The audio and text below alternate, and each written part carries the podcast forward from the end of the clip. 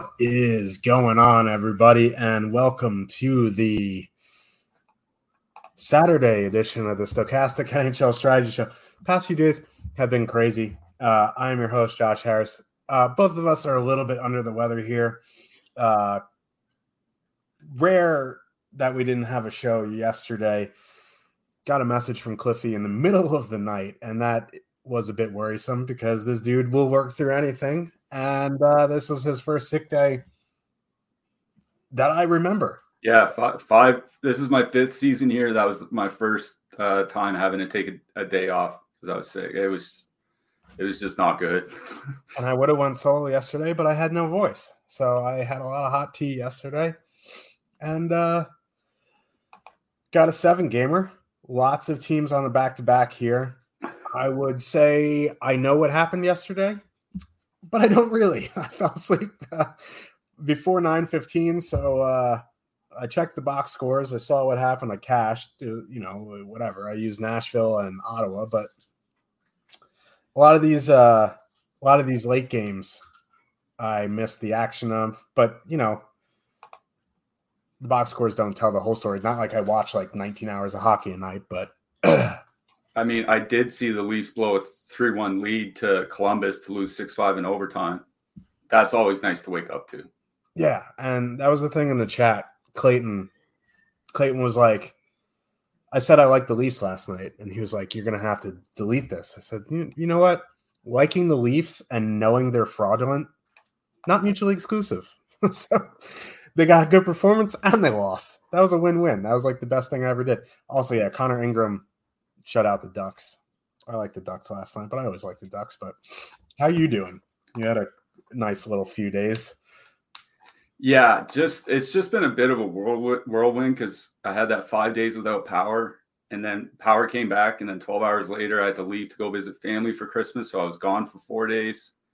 Then I come back, and then 2 days after that I'm sick. So it's been a little rough couple weeks here, but I like this 7-gamer that we have here tonight because it does look like there are a couple smash spots, and I think that's going to leave maybe some higher priced or elite lines way overlooked, and that's kind of what we're seeing in the top stacks. So I like slates like this where there are obvious spots, but there are a lot of good teams in the non-obvious spots that you can switch to. So one of those slates where you're playing against the players in the tournaments that you're in. I like those.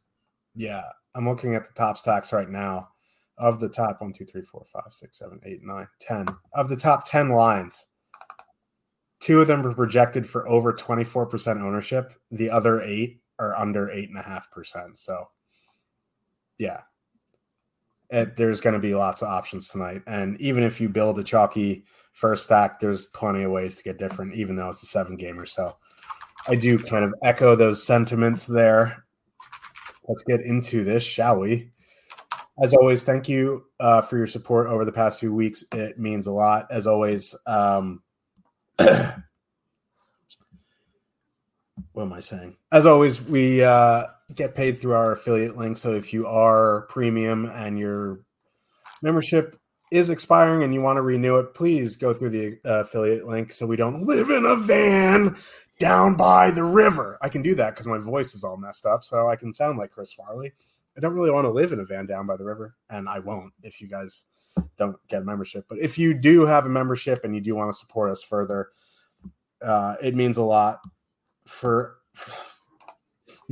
to us if you go through the link, which I will post in the chat. There we go.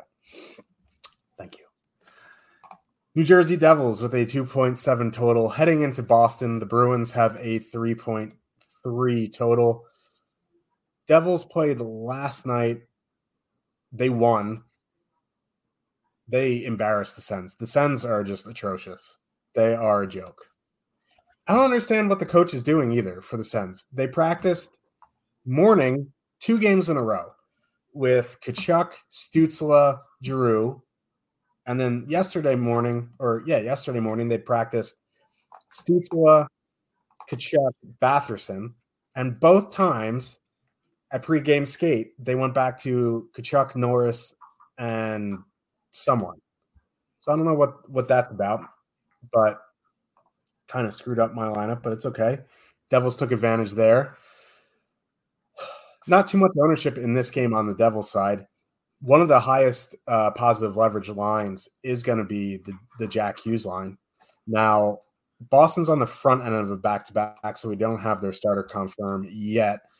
Devils played last night with Nigel Dawes, so it's going to be Vitek Vanacek in that tonight. And Boston going, mixing up their lines a bit. They're going Pasternak, Zaka, Geekie, Marchand, Coyle, DeBrusque.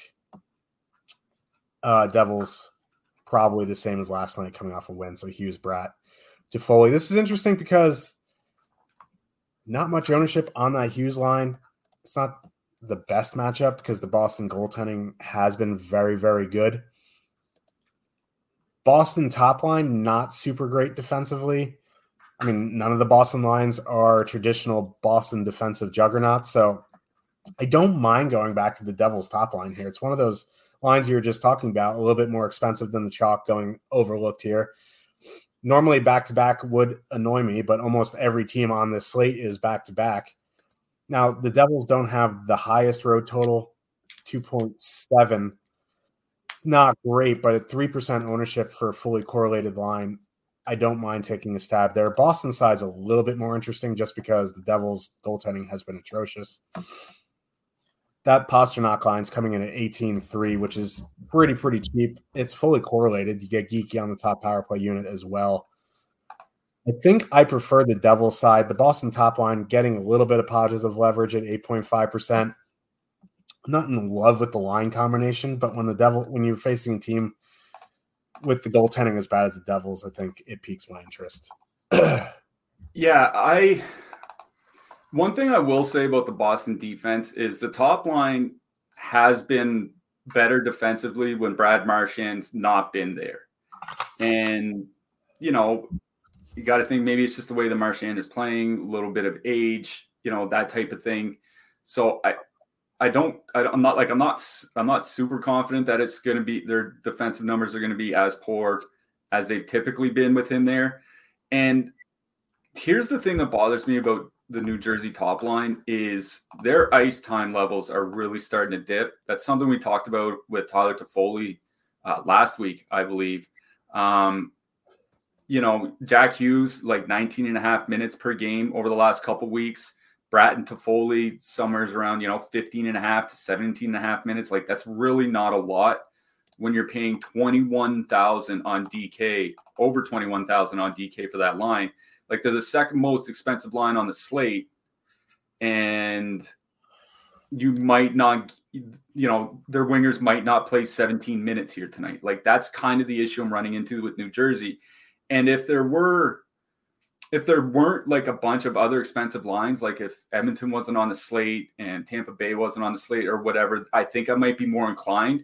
But where you have similarly low ownership for Tampa Bay top line and similarly low ownership for Edmonton top line, if they're all in the same neighborhood, and I know Edmonton's guys are probably going to play 20 plus, and Kucherov and Point are probably going to play 20 and 22 minutes respectively or whatever. That's kind of my issue with the New Jersey top line. Like, I just think there are, not that Edmonton's in a great matchup. Tampa Bay's is fine. I just think there are better matchups at a similar price, similar ownership, and where the ice time concerns aren't the same. Like, Jack Hughes only has 17 shots in his last 5 games, like 5 games, small sample, but this is a guy that's put up anywhere 4 to 5 shots a game over the first, 6-8 weeks of the season. So I think I'm out on New Jersey 1. New Jersey 2 is where it kind of gets more interesting for me, because like, this isn't a matchup where I'm like, the New Jersey top line's perfectly correlated on power play. Like, this isn't a good power play matchup for them. Like, Boston does take a lot of penalties, but they're a very good penalty killing team. So Hischer, Holla, and Platt is what's kind of interesting to me, because Hischer and Platt with anybody but Jesper Bratt, 3 expected goals per 60 minutes of 5-on-5 in their time together. Like, that's pretty good. And when you're going up against the second and third lines from Boston, depending on how they throw around their matchups, it's not something that I'm super worried about. So I think I kind of like New Jersey 2 better here, and just going with them as a filler. Like, they're coming in with negative leverage on the top stacks, but it's not that bad. Like 1.1% top two stack percentage, 1.8% ownership. You want to just 2-man it and leave Hall off or something like that, I think that's fine. But I think I'd rather go to the second, maybe even the third lines from New Jersey, just because I think there are other top lines that are, like I said, similarly priced, similar ownership, that just don't have the same ice time concerns. On the Boston side, I do like both top lines here. I would probably go with the line that's not going to go into Nico Hischer. That's probably going to be Coyle, DeBrusk, and Marchand, but I'm not. How should I say this? The big reason for stacking against New Jersey is their goaltending, right? Like, it's their goaltending that's basically let them down all season. It's the same thing with Carolina, even though Kachuk has been a lot better, and we'll talk about that later. It's just that their penalty or their goaltending has been brutal, whether on the penalty kill or at 5-on-5. I think I prefer the Marchand, Coyle, DeBrusk line. I know you only get one guy on the top power play unit, but again, I don't think this is a particularly great power play matchup. Like, New Jersey's right around league average for time shorthanded. Boston's below average for power play opportunities per game. So I think I'm on both second lines in this game, but I certainly do understand going to both top lines. I even wrote up Morgan Geekie in the article up on Stochastic.com. Just head to the NHL section. It's free to read. I wrote him up just because they're all on the top power play unit. I like an $18,300 line at home against the New Jersey goaltending with positive leverage and perfectly correlated on the power play. Like, there are reasons to play that Boston top line. I just think I like the matchups a little bit better for the second line. So that's where I'm leaning. Boston 2, New Jersey 2. If I were to play one of the top lines, I think I'd play Boston 1. Yeah. Your point about the minutes is a good one. And, you know, whether it's the coach wanting to roll three lines or trying to get something going. Another thing that I've noticed with the Devils recently, they've really started to miss Dougie Hamilton. He's their best puck mover by far. Luke Hughes had a very, very good game last night. Don't get me wrong, his first career 3-point game, but there's no one who can move the puck on that blue line like Dougie. So, yeah, kind of agree there. $20 super chat from Greg. He says, Happy New Year, sending good mojo. Thank you for tuning in. You've been in the chat basically since the start of the season. So, yeah, see your name in there. I appreciate you tuning in when we have shows. It's been a bit rocky the past week and a half, but, you know, we're hoping to get a little bit more consistent going forward. Thank you for tuning in. Yeah, hopefully 2024 will start off a lot better than 2023's finishing for us. But, yes, thank you very much for the super chat. I like to think good karma comes around. So, you know, we appreciate the $20 super chat. Hopefully you can make 100x that tonight in DFS. Let's see if we can help you out a little bit. Yeah, that would be nice. Yeah. Montreal Canadiens with a 2.6 total heading into Florida. The Panthers have a 3.8 total. Did Montreal play last night? No, right? No. Florida played last night. They beat the Rangers. John Quick was in net. That game was wild. Like, the Rangers didn't play awful. Bobrovsky just played great.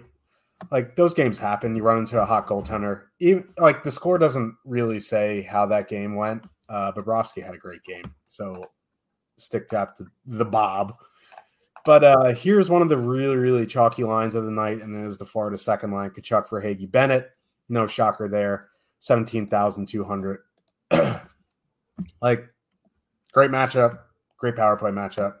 You want to play him? Go for it. Now, I will say, as I just got to mention, I got a notification saying the Braves just traded for Chris Sale. It's kind of a weird trade, but anyway, I'm interested more in the Barkov, Reinhardt, Evan Rodriguez line at 19,100. They're a little bit more expensive, but they're coming in at a third of the ownership.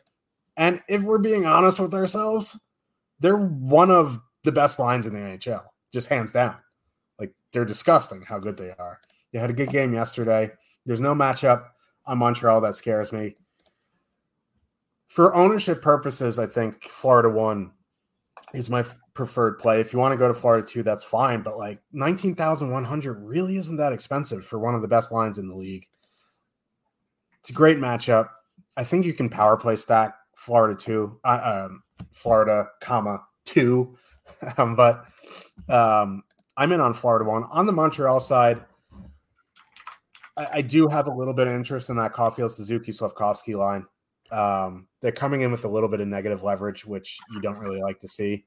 But they're only 15,100, so I don't mind them as a filler in your MME portfolio. If you want to keep riding that Josh Anderson wave, you can one-off him or two-man him with Monahan, but Florida 1 for me. Yeah, I'm kind of struggling with this because I do think, like, matchup-wise, Florida 2 is in a better spot. Like, no, I agree with you, like, matching up against the Suzuki line or whatever, it's not that concerning. Like, they do have good defensive numbers, 2.1 expected goals against. That's from Montreal 1. But it's still not a matchup where I'm like, oh, I got to avoid this line, especially when you have a line as good as the Barkov line, like you were talking about. Like, I think Barkov's a Hart Trophy candidate, but that's another story for another day. So I do think that Florida 2 is in a much better matchup, and that's why I wrote up, well, that plus Carter Verhaeghe being on the top power play unit the last few games, like, it gives Verhaeghe a ton of value. What worries me about Florida 2 is twofold. One, Sam Bennett's off the power play now, so obviously that hurts his value. Two, like, I don't know if, like, Matthew Kachuk has kind of stopped shooting the puck a little bit. And it's nothing, like, too extreme. But the last 4 weeks, and we're talking about a 12-game sample now, he's down to about 16 shot attempts per 60 minutes. He was over 20 to start the year. So not only is he not really scoring a lot because his shooting percentage has been down all season, he's shooting the puck less as well. And deferring to Bennett, deferring to Verhaeghe, that makes me kind of worried for full stacking that line. Because if one of the things that gives Kachuk value is that he doesn't necessarily need, like, 2 goals and an assist, you know, up until the season. He didn't necessarily need 2 goals and an assist to have, you know, huge value in a tournament. Like, there are games he'd put up, like, 2 assists with, like, 8 shots or something like that, and that would get him the value. But if he's not scoring and he's not shooting like we normally would expect him to, that concerns me. Now, I assume that he turns that around, but like I said, we're looking at a 4-week sample here.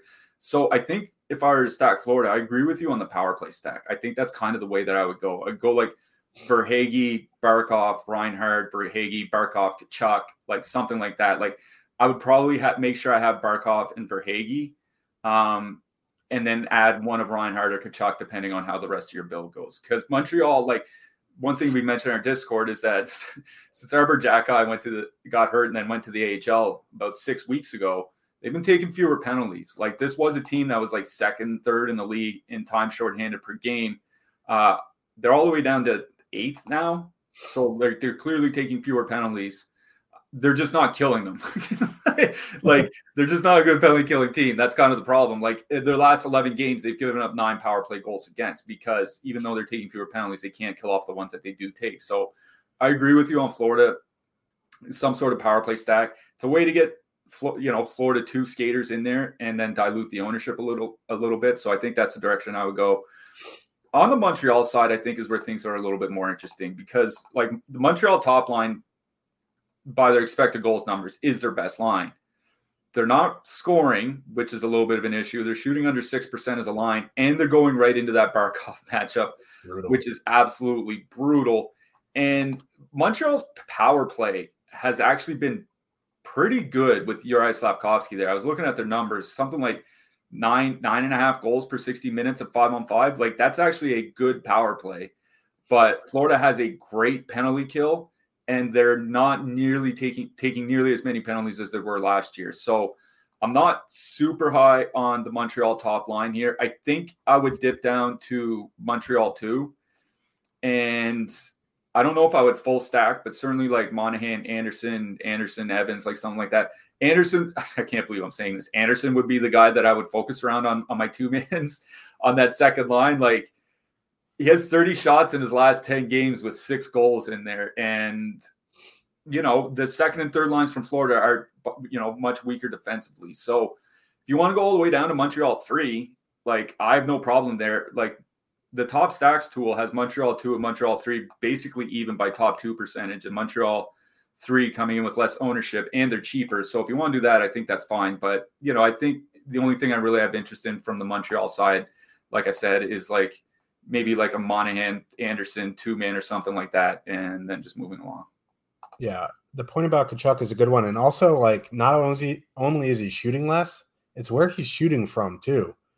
Like, normally you see him just, like, if this was basketball, he'd be in the paint. You know what I mean? Like, he's, like, always in the crease. He's been taking a lot more shots from the slot area, which is weird for him.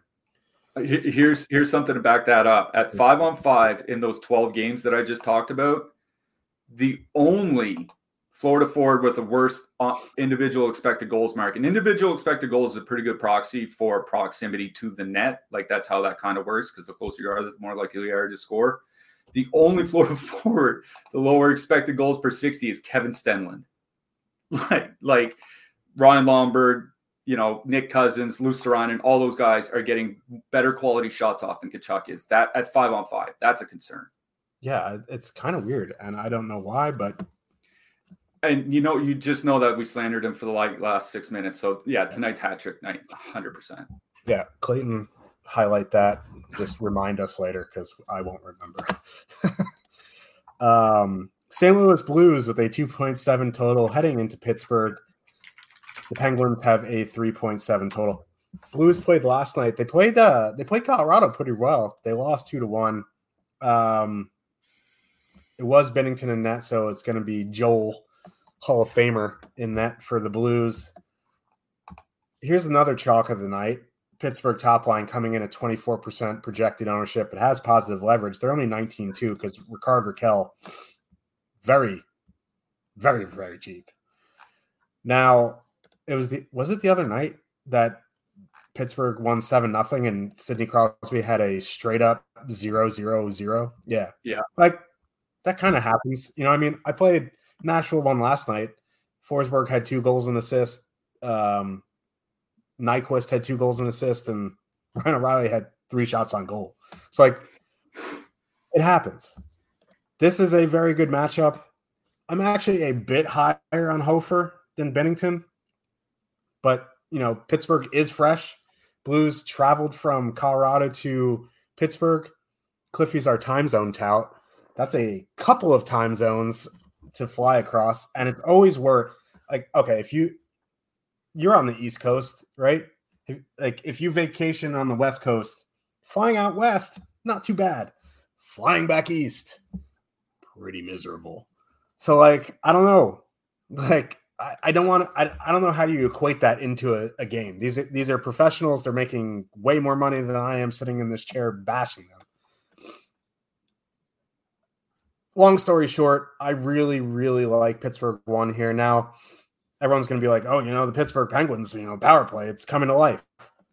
This isn't a very good power play matchup anyway. Blues don't take a lot of penalties at all, which it's like one of the things they do well is not take penalties.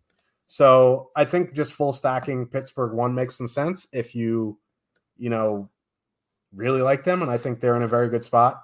The ownership is high, but you can get different. Pittsburgh 2, I really like Pittsburgh 2 because you're going to see the Crosby line go out against Thomas, Kyrou, Buchnevich. You're going to see the Malkin line go out against Schenn, Neighbors, and Kapanen, and that line is bad, man. They're 12,800 to full stack as well. The problem is they're coming in very negatively leveraged, but we were talking about it before the show. If Pacioretty does play tonight, I think that ownership gets diluted a little bit. And we'll talk about Pacioretty a little bit later. But Malkin, Smith, Drew O'Connor against Schenn, Neighbors, Kapanen is heavily tilted to the Malkin side. So I do really like Pitt 1. I really, really like Pitt 2 here. And on the flip side, getting a little bit of positive leverage on the Blues top line, I think, you know, is fine. The Crosby line, not a massive sample with Raquel, but when Raquel wasn't there, at best, they were trading chances. They're just playing high event hockey. So I don't mind getting to some St. Louis one in your MME portfolio. Yeah, I mean, it's still a small sample with Raquel there. It's less than 60 minutes. The defense has been better with Raquel, and I will say, just in general this season, as much as Raquel struggled offensively before he got hurt, He was playing pretty well defensively. Like, that was one of the reasons, like, Pittsburgh's second line was sometimes used in a shutdown matchup, is because him and Riley Smith were really helping out make that a good defensive line. So, I think it's a worse matchup for Pittsburgh one than if Brian Rust was there, or if Drew O'Connor was there, or even if Riley Smith was there, frankly. So that's what kind of worries me for St. Louis here is, like, I don't think it's as good of a matchup as it would be otherwise. Not that you're stacking St. Louis for the power play either. Their power play is generating a lot under their new coach, but the Pittsburgh penalty kill has generally been really good this year, and it has been amongst the best in the league in the month of December. So, a worse 5-on-5 spot, pretty bad power play spot for St. Louis. Like, if they were coming in at like 1-2% and there's huge positive leverage on them, like, I would probably play them, but there's just not. 7% top two stacks, 6.6% ownership. Like, it's perfectly fine. I don't see enough of a reason to go in that direction ownership wise. Like I said, if they were a lot lower, that's probably the direction I'd be leaning towards. So I don't know. I don't really have a lot of interest in St. Louis here tonight. Like, they're tied for what? The second lowest total in this game. I think the only team that's flat out lower than them is Montreal. So not really expecting a lot of goals here. Like, I agree with you. If I were to play anything, it would be St. Louis 1. Pittsburgh 2, pretty good defensively with Drew O'Connor there. Pittsburgh 3 has generally been good defensively so far this season. So it would be St. Louis 1, but it's the Pittsburgh side I do like again, but it's just going to be super chalky, right? You brought up all those ownership percentages. 24% on the top line, 12% on the second line. I wrote up the second line in the picks article for this reason. It is, I think, there's still the most negatively leveraged line on the slate. But what I pointed out in the article is their top two stack probability of all the lines on DraftKings tonight that are 14,000 or 500. And we don't know what the Washington lines are going to be yet. We'll get to that in a second. So that could throw things, kind of out of whack. But of all the lines that we have projected, they're over 2 times higher than the next closest line amongst all the fillers for top two stack probability. Oh, hey, man, it wouldn't be these last couple of weeks if something else like this didn't happen. So everybody say hi to Grimace Josh. So what I brought up is, like, they have negative leverage. A lot of filler lines generally do have negative leverage, but they are also much more likely to be a top two stack. I think you can, like, just two-man Smith and Malkin if you want. Like, Drew O'Connor, he's typically a low shooting percentage guy. He'll score a goal every once in a while, but he, whether NHL or AHL, he has bad shot conversion rates. So, if you just want two-man Malkin and Smith, I think that's fine. But I do like Pitt 2. I like Pitt 1, but at 24%, like, that's a lot. Like, I get that it's a good matchup for them. They're not super expensive. Like, they're not in that Edmonton, New Jersey tier. But, like, we just talked about Florida and Florida 1. Florida 1 is at home to Montreal, which I don't think is that much of a better matchup than St. Louis. And they're coming in with a third of the ownership projection. So, like, there are just other lines in that price range at much lower ownership that I think I would rather play. So no issue playing either of the top two Pittsburgh lines at all. I think the way I'm going to be building my single entry tonight, I would lean more towards Pitt 2. They're both in pretty good spots. Again, it's kind of like New Jersey. I just think that there are other – with New Jersey, they're similarly owned ownership-wise. This one, there are other spots coming in with much lower ownership at the same at a similar price that I think I'd rather play. That's my only argument.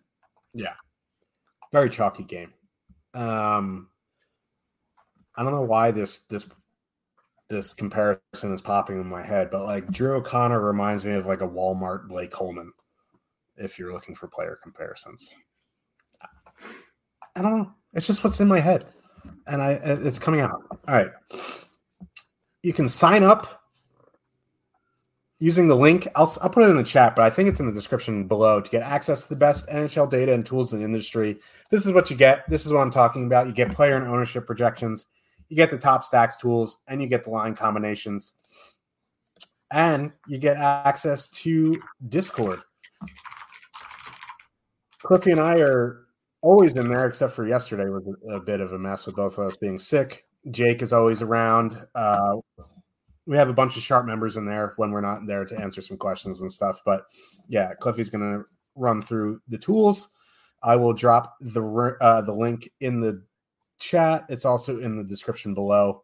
You can get weekly. You can get monthly. You can add Fantasy Cruncher. You don't have to add Fantasy Cruncher. Thank you, Fantasy Cruncher. But yeah, that's everything you get. And I think, you know, the Discord is invaluable. I don't know how else to explain it other than you learn. Like, I even learn stuff. Like, there's people who you just have different eyeballs on different things, and it is just good for everybody. So I will drop that link in there right now. Bada bing, bada boom. Let's move on. That might be the most New Jersey thing I've done on the show. New York Rangers with a 2.9 total heading into Tampa Bay. The Lightning have a 3.1 total. Rangers played last night with Juanito Kluik. It is going to be Igor Shesterkin in net for the Rangers tonight. Not a lot of ownership in this game. The highest owned line is coming in at 5.9% projected, and that is the Stamkos-Hagel-Cirelli line. Tampa top line, Kucherov, Point, Paul, coming in under 3% projected. And listen, I'm not a proponent. I'm not going to sit here, and maybe it's a bad bias because I'm a Rangers fan. I am a proponent of going, you know what? I'm not going to stack against Igor. Back-to-back on the road, and I don't know, like, Rangers struggle on the penalty kill. They don't take a ton of penalties, but, you know, Kucherov, you give this team 3-4 power plays, they're going to burn you. If someone asked me, and someone probably would ask me if I didn't say this right now, would you rather play the Devils top line tonight or Tampa top line? It's the Tampa top line. They have similar top two stack percentages. Tampa Bay is a little bit cheaper. They have a higher total. They're at home. They're fresh. The Rangers are back-to-back. I like Tampa 1 here. I'm not saying run out and play them in single entry. I haven't built yet. I don't know what I'm going to do. But of the expensive lines over 20,000, I think Tampa Bay, I like Tampa 1 here. Now, what to do on the Rangers side? It's one of the rare times you see Rangers with under a 3 total. I think the second line's still good here, especially at the 3.9% projected ownership. I think that's fine. You want to go to Zibanejad, Kreider, Wheeler. Like, whatever you want to say about Wheeler, you can say about Wheeler, but he makes that line better. The numbers don't lie. So I don't mind getting to some Rangers here at low ownership. I'm kind of interested on your take on the Stamkos-Hagel-Cirelli line because the Rangers have been pretty bad defensively 5-on-5. And they're probably going to avoid the Zibanejad line. The Trocheck, Lafreniere, Panarin line, very good offensively, but they trade chances. So I really don't mind Stamkos, Hagel, Cirelli either. So, like, I think I'm more in on the Tampa side here, which is rare. And I'm trying to break the Homer narrative that I never sack against my Rangers. I like Tampa. Yeah, I will talk about Tampa because I did mention Nikita Kucherov in the picks article today. What Kucherov is doing is absolutely absurd. Like, the point that I brought up is, like, his production has slowed down in December compared to November, and that production is still 9 goals, 19 points, and 51 shots in 12 games. Like, it's monster. What he's doing is just absolutely crazy. I also do like Tampa 1 here tonight for one, it is a back-to-back, as you said. The other, the Rangers penalty kill has been not good, let's say, over the last, 4 or 5 weeks, bottom 10 in the league. So I do like Tampa 1. Like, they're all perfectly correlated. Like you said, this is one of the lines I think I prefer to play over New Jersey. Again, cheaper, lower ownership, or similar ownership, sorry, at home, bigger total. Everything you said completely right. I'm not in so much on Tampa 2. Like, you and I talk about how Cirelli and Stamkos just haven't been good, and they really, really haven't. It doesn't matter who's been on the other side of them, whether it's been Hagel, whether it's been Nick Paul, whether it's been, I think Jeannot spent a couple games there. Like, it just hasn't mattered. 90 minutes together for Tampa 2, 2.3 expected goals for, 3.4 against, 2.1 actual goals for, 5.5 goals against per 60 minutes. Like, that's a number that's going to come down, but their defensive numbers just by expected and shots against metrics are terrible. I know why they're using them as a shutdown line. I don't know how much longer they can keep going with this. And that's what's kind of bringing the Rangers top line into play for me here. Like, you brought up Blake Wheeler, and like, he does make the line worse defensively, the Rangers top line. Like, there's no doubt about that. So that's why, like, I think Tampa 2 can be played for that reason. But I'm kind of going in the other direction with the Rangers top line. You know, with Blake Wheeler there, you're looking at like 15% more shots and expected goals. You know, actual goals have more than doubled since Blake Wheeler got to the top line.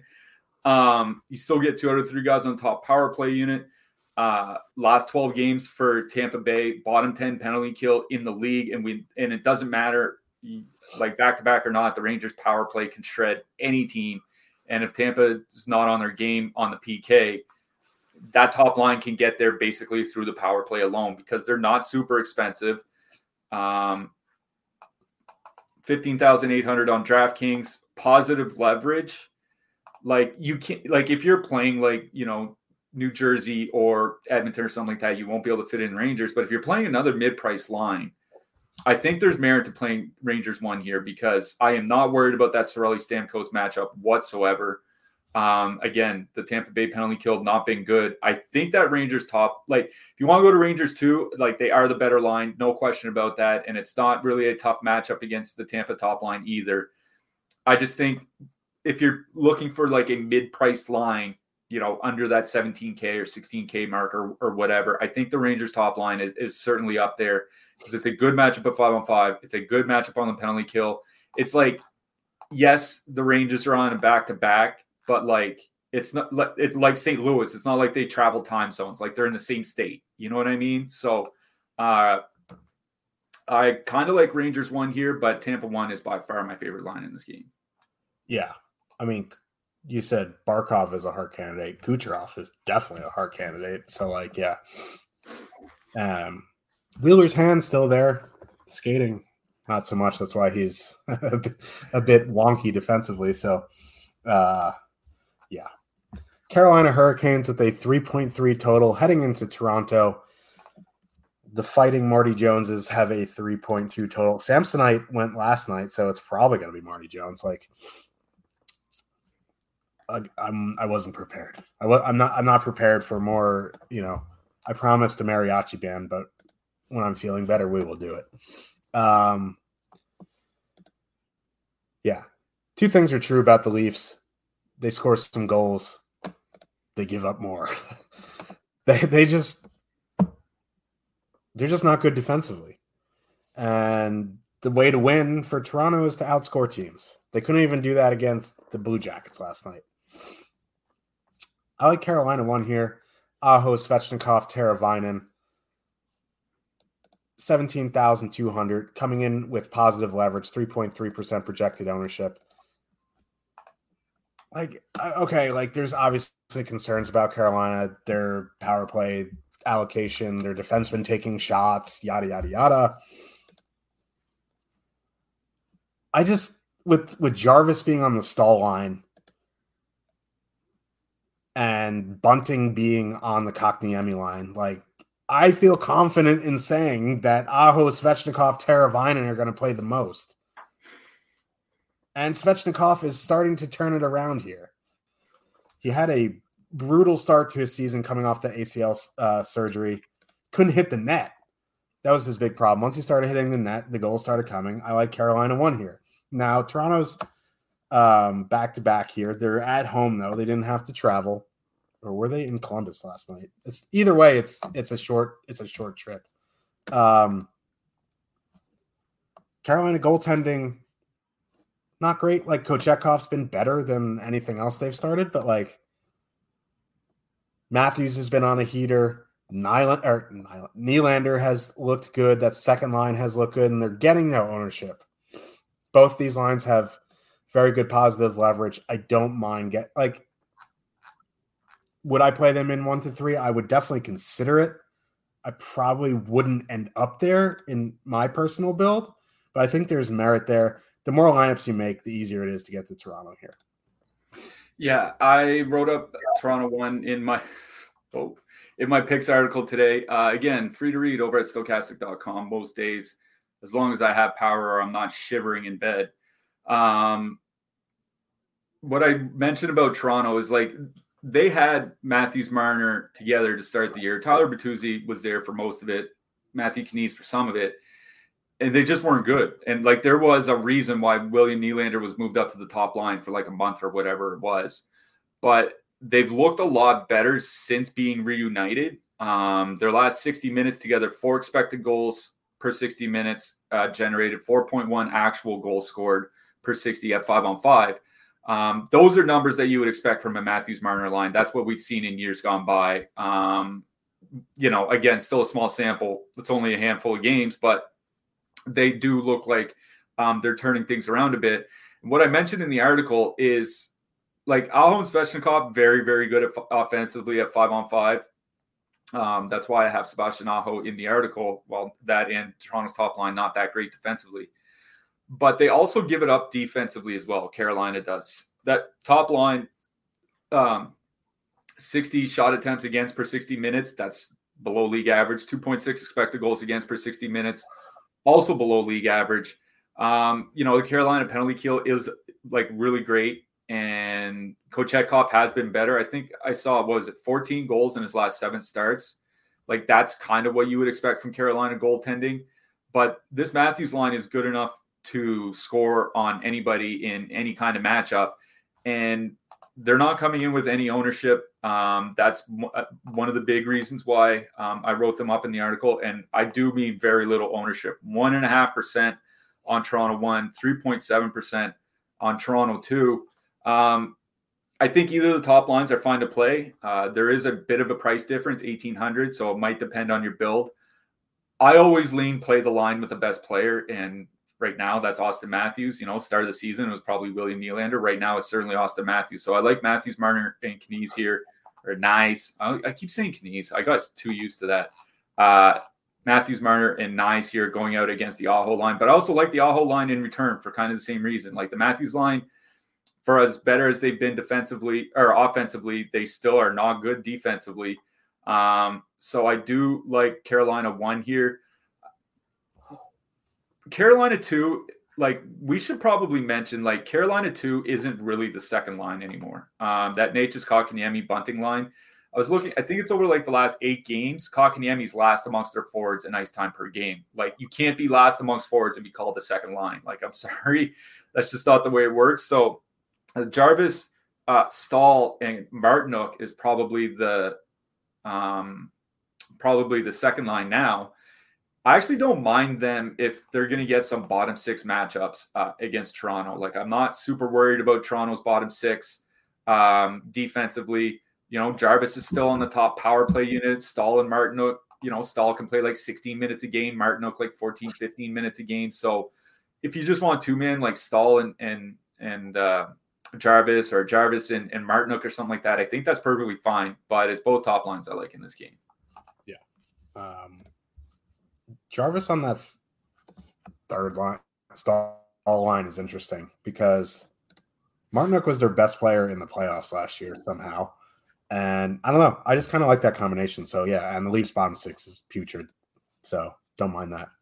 Nashville Predators with a 3 total heading into Washington. The Capitals also have a 3 total. Both these teams played last night. Washington was in Long Island. They got killed 5-1. Nashville lost in overtime to the Wings. Washington is interesting here because Pacioretty could be back tonight. He was practicing.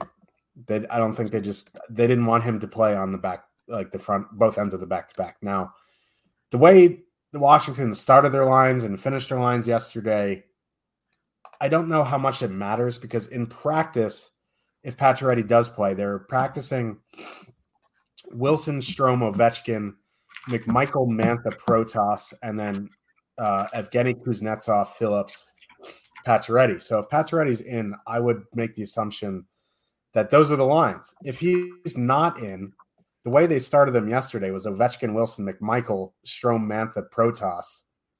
And then by the end of the game, Nicolas Aubé-Kubel was playing with Ovechkin. So if Pacioretty's out, no idea what the lines are going to be. Pacioretty's in, the practice lines are a fair assumption. Saros went last night. Kevin Lankinen is sick. He might go. If he doesn't go, it's going to be Yaroslav Askarov for the Predators. He's not just some guy. He's probably the top goalie prospect in the NHL, along with Dustin Wolf. So, I mean, his AHL numbers won't blow you away, but he's a highly regarded prospect. In this game, it's hard to say with the top stacks for Washington because the lines are what they started with yesterday. I don't like if they go back to Strome, Wilson, Ovechkin. I don't mind that line as long as the ownership is in check. It's a good power play spot. I'd rather just play the Nashville line, Forsberg or Riley Nyquist.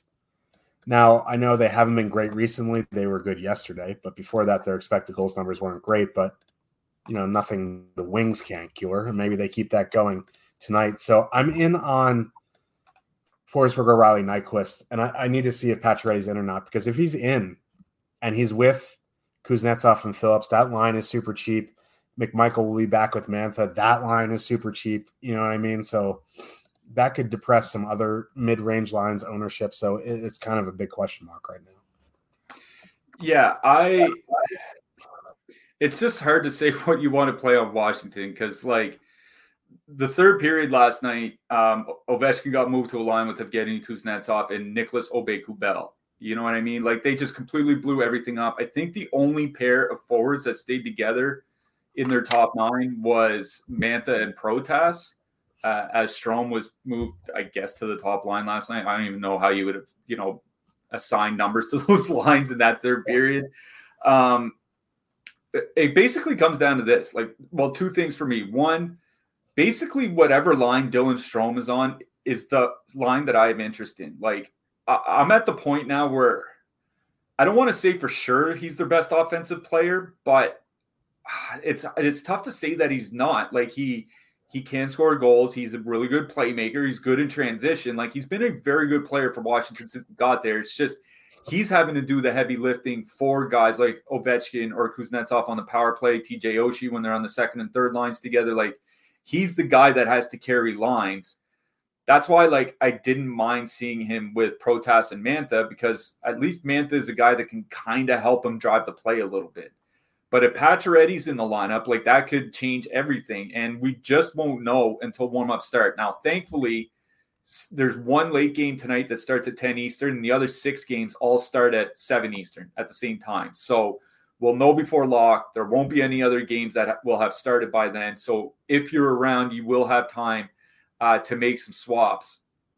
But, you know, if it's like Pacioretty, Strome, and Mantha, like, that's a line I would have a lot of interest in as a filler line to go with, like, Tampa Bay or Edmonton or Toronto or whatever. So it's just tough to say exactly what to play because they did blow everything up, and they might be introducing Pacioretty, who, by the way, is, you know, 2,500 on DK. Like, he's stone min price. Like, that's another problem. Like, if he's on a line with Mantha, they could technically be, like, on the second line, top power play, and you could stack them for less than $6,000 between them. Like, that's kind of the issue. In a nutshell, I will say whatever line Dylan Strome is on is the line that I have interest in. I just don't know what we can say until warm-up start, because there's no other center that's been able to do what Strome has done. Like, Nicholas Backstrom has done. Evgeny Kuznetsov, he's been on the fourth line for very good reason, I think. You know, Nick Dowd is a defensive guy. Like, they have literally no other player that can do what Dylan Strome does. So you have to pay attention to warmups, see where he's slotted, see if Pacioretty's in, and then just kind of go from there. If Strome's on the top line with Ovechkin and Wilson, like, yeah, I think they're playable. But at that point, I'd probably just say, like, I'm not playing Washington. You know what I mean? Like, let's put it this way as well. Washington has the lowest home total here tonight. Of the seven home teams tonight, Washington has the lowest total. I'm not holding my breath to run out and play a bunch of caps here. I'll just have to see what warmups look like. On the Nashville side, it's the top line. Like, they keep screwing around with their depth. None of their depth is really doing a whole lot. Like, even, you know, Trainin and Sissons as a two-man so far this year, 1.5 expected goals per 60 minutes at 5-on-5. Parson and Trainin as a two-man, basically the same. Like, this is not a good line. Novak and Cody Glass are probably the fourth line now. So, like, do you want to play them for like 10 or 11 minutes of ice time? Like, if you want to, Darcy Kemper has to start again, unless they go to an AHL goalie. So, like, I get it, but I think I'd rather just go back to Nashville one. Like, they've started to pick up their offense again after a little bit of a lull, 3.1 expected goals per 60 minutes of 5-on-5 over the last 3 weeks. What I will say is that, to a lesser degree, because they're a lot cheaper, there are ice time issues like there are for New Jersey. Like, Philip Forsberg's down to 17-27 a game over his last 10 games. That's almost 2 minutes less than the first 2 months of the season. So there are some ice time issues. It is a back-to-back. Washington typically does have a pretty good penalty kill. That's one thing that's kind of saved them, is that they've been one of the 5 best penalty kills in the NHL basically all season. So I think it's Nashville one or nothing for me from Nashville, and then wait to see if Pacioretty is in the lineup and who Dylan Strome is playing with. Got to say, of all the games here tonight, probably the one that I had the least interest in for stacking. Yeah. I wonder if our resident Caps fan, KJ, is in the chat, because if you live on Narrative Street, the Caps are the team who drafted Phil Forsberg and traded him for Martin Urrat. One of the more lopsided trades in NHL history. So if you live on Narrative Street, that's, you know, I'm sure Phil Forsberg always has this game circled. Edmonton Oilers with a 3.2 total heading into Los Angeles. The Kings have a 3.4 total. This is an interesting game. One, both of these teams are rested. That's the only game we can say on this slate where both the teams are rested. Two, the Kings are a wagon. Like, they're an absolute wagon. But they don't have goalies. Like, Talbot, he had a good stretch earlier. And Dave Rittich has a .951 save percentage. You know who he started against? The Sharks. Twice. McDavid, Hyman, Nugent, Hopkins are creating, like, 466 expected goals per 60 on the top line. They're coming in at 4.2% projected ownership. Highest positive leverage on the slate. They're going to see a fair bit of that Kopitar-Kempe-Byfield line, which is an absolute wagon. We recommended on this show last year Connor McDavid going into Boston. He's matchup proof. That is a Bergeron line. That is breaking the #1 cardinal rule of DFS. If we were willing to do that, how do you not even consider this line here at 4%? With goalie as a question mark, I do really like Connor McDavid, Hyman, Nugent Hopkins now. Am I going to run out and play them in 1-3? I will definitely consider it at that ownership. If they were chalk tonight, I would say, you know what, Talbot, eat your Wheaties, take your vitamin C, please save 41 of 44. But like 22,500, when we've seen Colorado one get close to 26,000, feels cheap. You know what I mean? So, like, I do really like Edmonton one here. On the LA side, they are pretty cheap. I know Stewie Skinner coming off a shutout, but, like, I do like the Edmonton coach putting Ryan McLeod with Warren Fogle and Draisaitl. That's at least a competent defensive line. Like, they kind of are trying to play a little bit of defense here. So I think it would be LA one for me at 1.3% projected. LA three, super cheap. But they're coming in very negatively leveraged. Dubois, Kaliev, Laferriere. So I think it would be LA one for me. And it would just be both top lines in this game. Yeah. I was looking to see what the slowdown's been for the Edmonton top line. and it's looking like their first half under the new coach in the second half. In the second half, they're at still 4.6 expected goals, 4.9 actual goals at 5-on-5. Like, these guys are just absolutely insane. Like, we say this is a bad matchup for Edmonton, and it is. But this is what I'll say is these two teams played in the first round of the playoffs last year. And this is basically the same Los Angeles lineup that was that played last year. Add Pierre-Luc Dubois, take out Gabriel Velarde and Alex Iafallo or whatever. It's basically the same forward and defense group. And Edmonton scored 12 goals in 3 games in Los Angeles. And Los Angeles was one of the best teams in the league after the trade deadline, after they got Gavrikov, after they got Korpisalo and all that. They were one of the best teams, at least a 5-on-5 in the league. And Edmonton went into Los Angeles, hung 2-5 spots on them in the playoffs. So, like, yeah, it's not a bad matchup. This Edmonton line is matchup proof. They can blow up absolutely anybody. And that's why I hate saying Edmonton 1 is my favorite line on the slate. It's like, oh, wow, the Connor McDavid line that is also the most expensive line is your favorite line. Like, great analysis, Cliffy. But, like, there's not a lot, like you said, there's no, very low ownership coming in on them. I'm wondering, it's a Saturday, tomorrow is New Year's Eve. It's the only late game. The other 6 games start at 7 Eastern. Like, maybe people are worried about late swapping or missing news and just don't want to play. Like, maybe there are some people that just don't want to play them late. Like, there's not much ownership, 4.2% on that top line. Again, I would rather play Edmonton going into Los Angeles than New Jersey going into Boston. I'll say that much. And, if you want to leave off one of the wingers, just make it an expensive 2-man and then use a mid-priced line, somewhere else as a secondary stack. I think you can do that. But, yeah, it's not a good matchup for Edmonton. I think they've shown that they can blow up just about any line, any goalie in any matchup at any time. So, I'm with you. I do like Edmonton 1.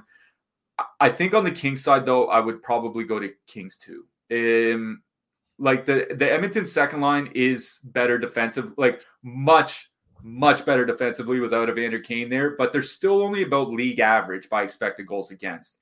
And this Kings second line has been, you want to talk about wagons. I was looking over the last 3 weeks. 4 expected goals and 87 shot attempts per 60 minutes at 5-on-5 for this Kings second line. They're scoring 3.2 goals per 60 minutes, which off the top of my head is about 25% better than league average. And they're shooting under 7%. If they ever shoot 10%, they're going to be one of the best 5-on-5 scoring lines in the league. They're getting more ice time too. That's the other thing here is they're not getting the 15, 16 minutes that they had been at times this season. They're up somewhere between the 17 and 19 minute mark. All 3 guys, Trevor Moore, 18 shots in his last 5 games. He's been scoring goals. Kevin Fiala still on the top power play unit. Not worried about the Edmonton goaltending. That's for sure.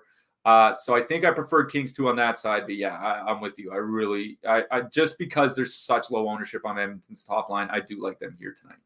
Yeah, I mean, if Pittsburgh won and Edmonton won ownership or flip-flop, then it's a different story. But 4% projected for Connor McDavid line, they could be going up against a brick wall. And on a 7-gamer, too. This isn't a 12 or a 13-game slate. It's only 7 games.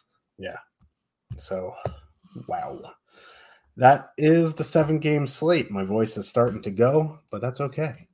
Let's get to some defensemen here before we do that. Coming up after us, 6 p.m. NBA Live Before Lock with Emac and Neil. If you are playing NBA, 6 p.m. Live Before Lock.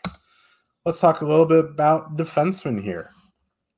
Top of the board, Roman Josi, almost under 7,000 tonight, $7,000 flat. Pretty good price for him. Stolarz in net for Florida. Matheson at 6,200. It's so weird because, I just remember a few years ago, it's I really like Matheson, 3,400 for the Penguins. Now he's running the Montreal power play that's looked better. I don't mind Matheson here. Bouchard, probably going to be pretty low owned. Who else do you like him? Yeah, Matheson was the guy at the top. I do want to mention Morgan Riley. One of the things that typically hurt Riley in previous seasons was like he wasn't a big shot blocker, but he's over 2 blocks per game this season. And on DraftKings in particular, that's something that means a lot. Like going from like 1.25 to like 2.1 blocks per game is a huge jump. And, you know, might be a matchup where he has to block a bunch, and like Carolina's goaltending, again, not great. So like Riley's not at the top for me. I have Matheson and then McAvoy, but don't mind Riley if you're playing a ton of lineups. In the mid-price range, I think there are 3 guys that stand out above the rest: Brandon Montour, Brent Burns, Victor Hedman. I also suspect that at the very least, Montour is probably going to be chalky. I think Burns will be as well, maybe even Hedman. Also, I do want to mention Colton Parayko. He's starting to climb up a bit in price, but Justin Falk's out for St. Louis, and this is a team that typically leans on their top 4 defensemen somewhat similarly like the New York Islanders do. And when one guy goes out, it's not like, you know, they suddenly give the third pair an extra 6 minutes a game. I think the top guys are just going to play a lot more. So I don't mind Parayko in that mid-price range for St. Louis.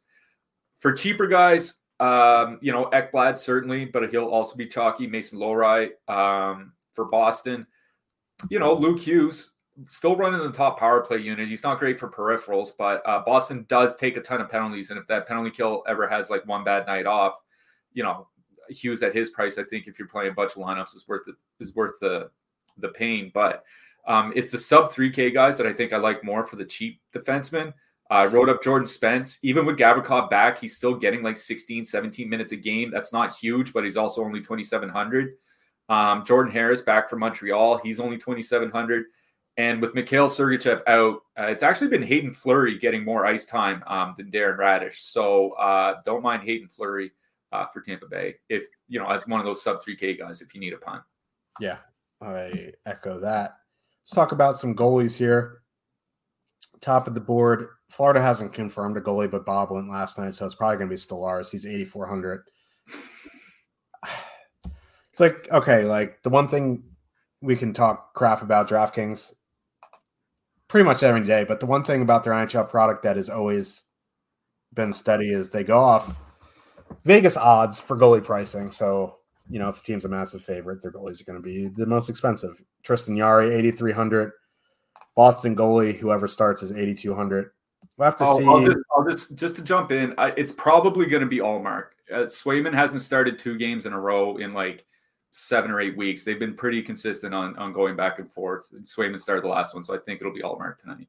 Yeah, I mean, they're very similar. So I think Allmark's a bit better, but whatever. You know, it's, I don't know. Vasilevsky at 8K. Again, I don't really want to be spending up for goalie tonight, so you start going down the list. Kochetkov, 7,500. Igor, 7,400.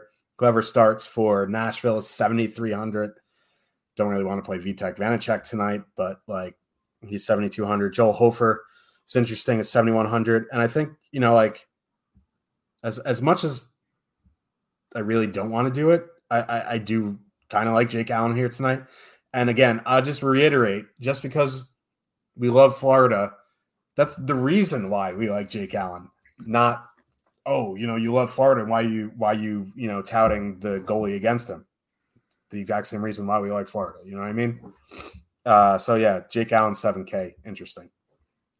Yeah. I don't have a ton to add. Like the 2 goalies I was considering writing up were basically at opposite ends of the spectrum. Is either going to be Linus Allmark for Boston. He might see some decent shot volume. He's the highest projected goalie that we have here tonight. Also the highest ownership projection as well. Ownership. I don't really care about ownership for goaltending though. That's not really a big deal for me. But is Jake Allen that I wrote up. What I mentioned in the article is Florida generates a ton of shots, not necessarily a ton of goals, like bottom 10 for goals per 60 over the last month. I think 22nd in the league by goals per 60 this season, even though they're a top 3 shots on goal team. Montreal's been taking fewer penalties. Hopefully not, you know, Allen won't have to see as much on the PK. Like he can get blown up. He could allow, you know, 4 goals on 9 shots and be gone by the middle of the first period. That's the danger of playing these cheap goalies that face a lot of volume. But I do think he has big upside as well for that reason. Did put in Askarov. Like shot volume is an issue if Askarov starts for Nashville, but he's also only 7,300. So if you want like a quote better team, to use for a cheap goalie. I think Askarov is in play. I hate to say it, but Stewie Skinner in that mid-price range, like, as long as he doesn't get blown up, he's been looking rough. He's not even in my top five goalies. For me, it'd be Allen, then Allmark, then Askarov for tournaments. But if you just have like that mid-price range left in your salary, like I think Skinner's fine for a late goalie here tonight. Yeah, I mean, listen, goalies are weird creatures. If you have one you like, you play them. You know what I mean? Yeah. Goalie ownership doesn't matter. Goalie points do. Who are you liking for your hat trick pick? We just talked about him at the end of the show, and he's one of my favorite players in the league. The Kings are away again. I'm going Kevin Fiala. Nice. I was going to go Svechnikov, but he had a hat trick the last game. I need to break my streak. I don't think he's going to go back-to-back hat tricks. I was saying I don't want to go Homer. I'm going Mika Zibanejad. Power play city. Whatever. Sometimes, hey, it's our last show, 2023. Just go full Homer. Yeah. So we will be back Tuesday. Yeah, Tuesday, Thursday, Saturday, probably next week. We're going to go have some vitamin C, maybe some hot tea, maybe some Jewish penicillin. That's chicken soup. And I can say that I'm Jewish. Yeah, Josh is Jewish, just so everybody knows that. Let's relax, okay? Let's relax. Hope the new year brings you some positivity. I don't know, like, I'm not good wishing people, just be happy, you know what I mean?